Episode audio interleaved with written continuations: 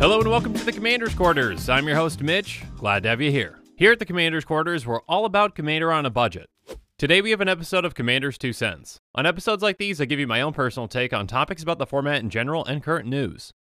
This show and episodes like this one are possible thanks to viewers like you. If you're looking for an easy way to help support this show, make sure that you like, share, and subscribe. Also, hit that bell notification icon so you don't miss any new episodes. And while you're at it, subscribe and review our podcast as well. You can also go check out our playmats and other merchandise at thecommandersquarters.com. Another easy way to support this show is with our TCG player affiliate links. So whether you're buying a deck or individual cards, you can use this general link right here or one in the description. And the final way that you can support this show is by supporting us directly by becoming a patron. There are many benefits to being a patron, and I truly couldn't do this without all their support. Hello and welcome to the Commander's Quarters. I'm your host, Mitch. Glad to have you here. So today's topic is going to be commanders that are overpowered. In the most recent years, it seems like Wizards has been pushing commanders further and further and just making them, well, overpowered. When you read through a commander and you, you just see a brand new commander out there and you read it and you say, oh, this commander is great, and you're only halfway through reading the text, and then there's another half of text that you got to read, and you're like, why did they include all this extra stuff that just makes this commander just, well, overpowered? It seems like that's happening more and more often lately. So I'm going to give some examples of some recent commanders that I think are just really overpowered. These are not in any, well, they're not in any specific power level order, but they are in order from oldest, which is not too old. It's back in, I believe, early 2019 to most recent. And we're just going to go through kind of the progression of pushedness, which is not a word, that Wizard seems to be pushing commanders with. Anyways, that's a terrible phrase. Here we go, all right? So back in Ravnica Allegiance, one that really stood out to me was Teysa Karlov. Teysa Karlov is a 2-4 human advisor that costs 2 white black. She has, if a creature dying causes a triggered ability of a permanent you control to trigger, that ability triggers additional time, and creature tokens you control have vigilance and lifelink. So that first part, when you read it, you're like, oh my gosh, is a like reverse panharmonicon on a creature, on a commander. That's fantastic. I can think of a lot of things to do with that. Was the creature tokens you control have vigilance and lifelink really necessary at all on this card? Like that that just seems like something that they're just like, you know what? It'll be fun. Let's just you know, let's just give them that as well. It's something that like I used to have a Teysa deck. I don't have it anymore, but I completely forgot about a ton of times. You know, you'd sacrifice a creature, it would create you know double tokens. You'd get those tokens, and then you just attack with them at some point. They're Like, and someone have to remind you, oh, by the way, those tokens have vigilance and lifelink, and you're like, oh yeah, I forgot about that half of the card because the first half is already powerful enough that you don't need that. I just I can't imagine sitting in that meeting that they're making Teysa and they're like, I feel like this is missing something. I don't I don't think players are gonna play this card. You know, a, a Death Harmonicon isn't enough. We need more. We need more. What can we give them? All right, token synergies. Perfect. All right, yes, good job. Not just vigilance. No, no, no, no, no. Vigilance and lifelink. That's perfect. Anything else? No, that that's that's pretty good. So yeah, just like that.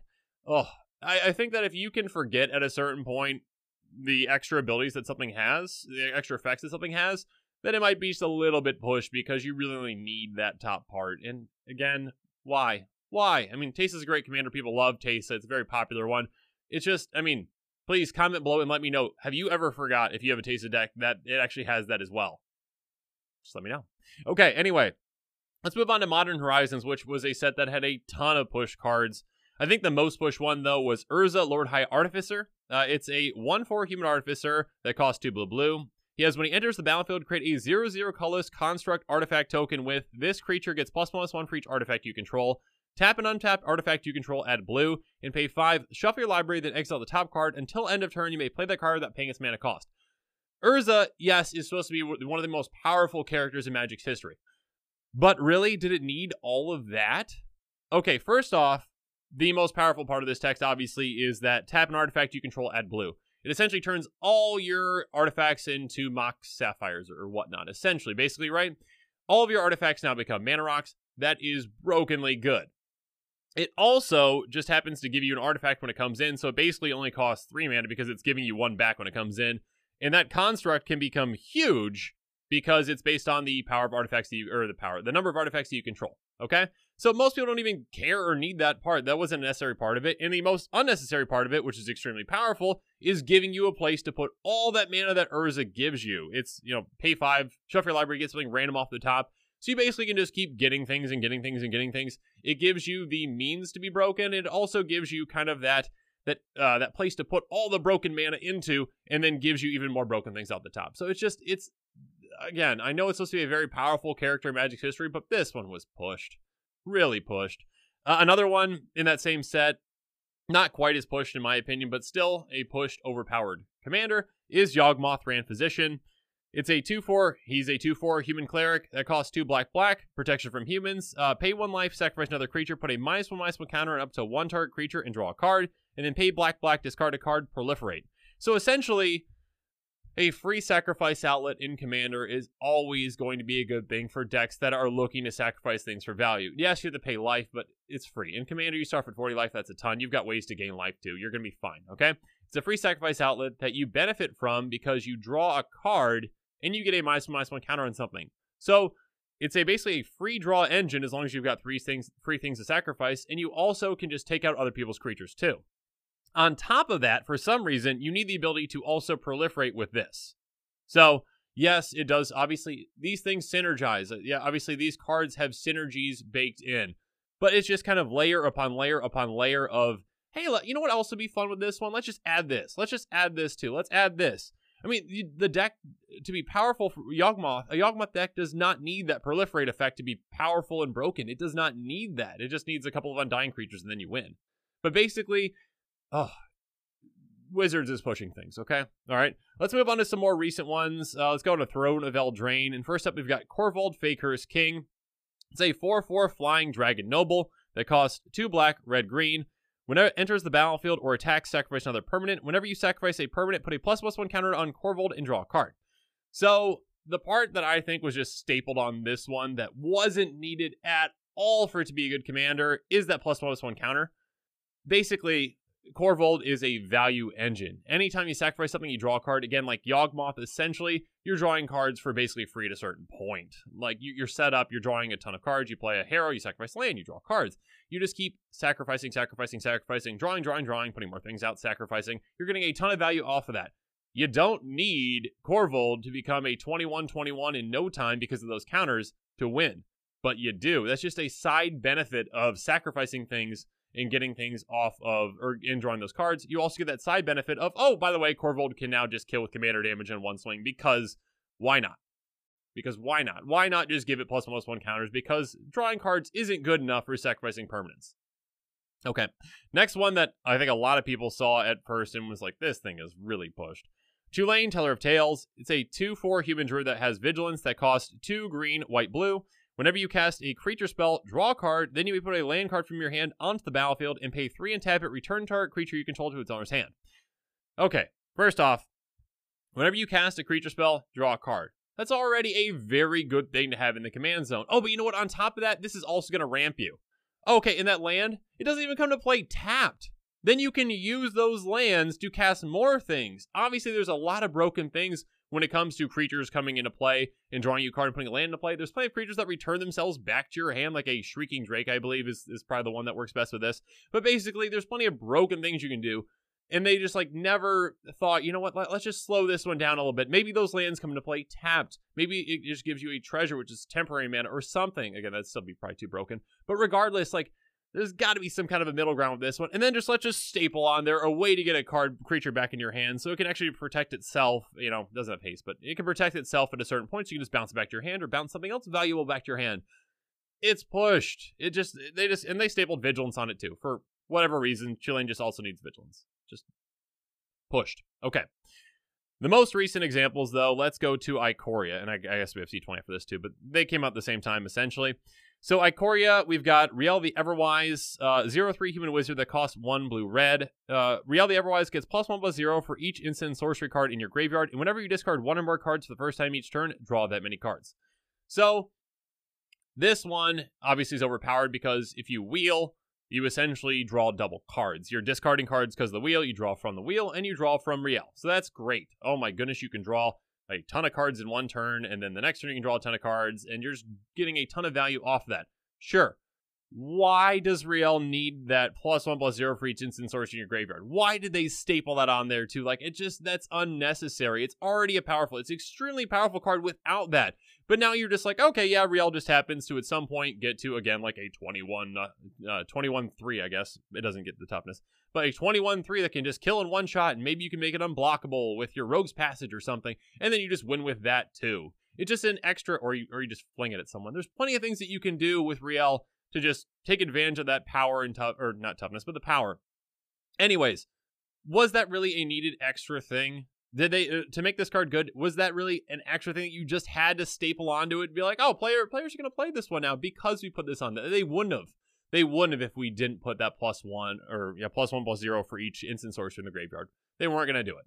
So another one, obviously from that set uh, that people immediately saw and were like, yeah, this is this is pushed, and uh, because Simic needs more push things. Kinnan, Bonder Prodigy, 2 2 human druid that costs green blue, just 2 mana. Whenever you tap a non land permanent for mana, add 1 mana of any type that permanent produced. Pay 5 green blue, look at the top 5 cards of your library, put a non human creature card from among them onto the battlefield, put the rest on the bottom of your library in a random order. So this thing, outside of lands, doubles up all your mana. So mana rocks, mana dorks, anything. It, goes infinite with, uh, was it Basalt Monolith right away? It's just, oh, Simic. Did Simic really need a commander that costs two and does all this stuff. Again, even if you just take off the bottom text and you just have the top text, that's still very good, okay? It's fine with just that. You can stop there and and I won't bring it on this episode and say it's overpowered. I mean, I might have still, but okay, regardless. That bottom part that you just like, okay, now I'm to give you a place to put all that mana. It's like Urza, okay? You, it gives you the way to abuse to abuse your permanents to get that mana, and then it gives you the way to dump that mana into something to then get the effect that you want. Okay? So again, you're looking at the top five cards, you get a non-human creature into the field for free. Eh, you can just keep doing that over and over and over again. I'm sure there's some kind of a creature that you can, you know, loop this with, or not loop this with, but you, you know, you get your you get another piece that you can dump into, like your Thrasios or something at a certain point. Once you generate that infinite mana, and then you can just dump into Thrasios, draw your entire deck, and win. There are extremely powerful things that you can do with this. That part was not needed to be stapled onto it. It would have been fine without it. It still would have been very powerful, but that's pushed. And especially for a Simic commander, does Simic really need more good commanders? No. Okay. I mean, Simic players are going to comment now. It's great. It's okay. All right. Last one in C20. And this one is definitely one that I think they stapled on a bit too much. Uh, it's Kalamax the Stormsire, a 4 4 elemental dinosaur that costs 1 green, blue, red. Whenever you cast your first instant spell each turn, if Kalamax the Stormsire is tapped to copy that spell, you may copy you choose new targets for the copy. Whenever you copy an instant spell, put a plus plus one counter on Kalamax. So, that first part, yes, that's a very powerful thing. You get a spell for free essentially if it's tapped. That's that's powerful. That just is powerful. That extra part, again, the plus plus one counter, was that really needed? Uh, if played in a fair way, sure, right? But they had to do some playtesting right away and be like, you know what? If you cast any spell like uh, what increasing vengeance or fork or something that copies, and that's your first instant spell and gets copied, you've just got infinite copies going on the stack, and then Kalamax can just get infinitely big by just casting essentially one spell. Is that really needed? You know, did you have to put that second part on the commander? I think this would have been a lot of fun to build around if you didn't have that second part. I mean, it was it was I believe it was my pick for my favorite card from C20, but that's you know with my own condition to myself that I'm not going to put those doubling or those, those copy spells in the deck because it's just an easy win. You just okay. Oh, I cast my one spell with my commander. Oh, and I win. I win. It, it Kalamax is infinitely big. My Rogue's Passage gets it through or whatnot. It's unblockable. Or I fling it at someone. It's just that's not. It didn't need that second part to be interesting or fun. It, it was fine without that. And then because that added stapled on thing, it's just you know what. I, I just I would love to sit in on those you know those meetings where they're they're making these cards and they're like this first part's not enough. Players aren't going to play it. Let's add something else. What else is it? What else we need? Plus plus one counters on it. All right, perfect. All right, here we go. Just ship it, ship it, ship it. Players will buy it. I think that again, the trend is still going to keep happening. Obviously, things every single year seem to be more pushed than the last year. I think it's going to keep happening. You're going to keep seeing commanders where you read through the first half of text and you're like, oh, this is a really cool commander to build around. And then the second half of the text is like, oh my gosh, this thing is brokenly good because of all this massive wall of text, and it did not need half of it. It's going to happen. So be on the lookout for that. So, or you know what? If you think I'm wrong about all this, that's completely fine too. So just let me know in the comments below. Anyways, I hope that you uh you uh you enjoyed this episode on overpowered commanders and uh yeah let me know what you think on overpowered commanders or what commanders you think are most overpowered uh, as of the recent sets, I guess. Not not going back too far because obviously there's some broken things from there too. But yeah, let me know in the comments below, and uh, thanks again, and have a good one. And make sure you're following us on social media for more updates and sneak peeks on future episodes.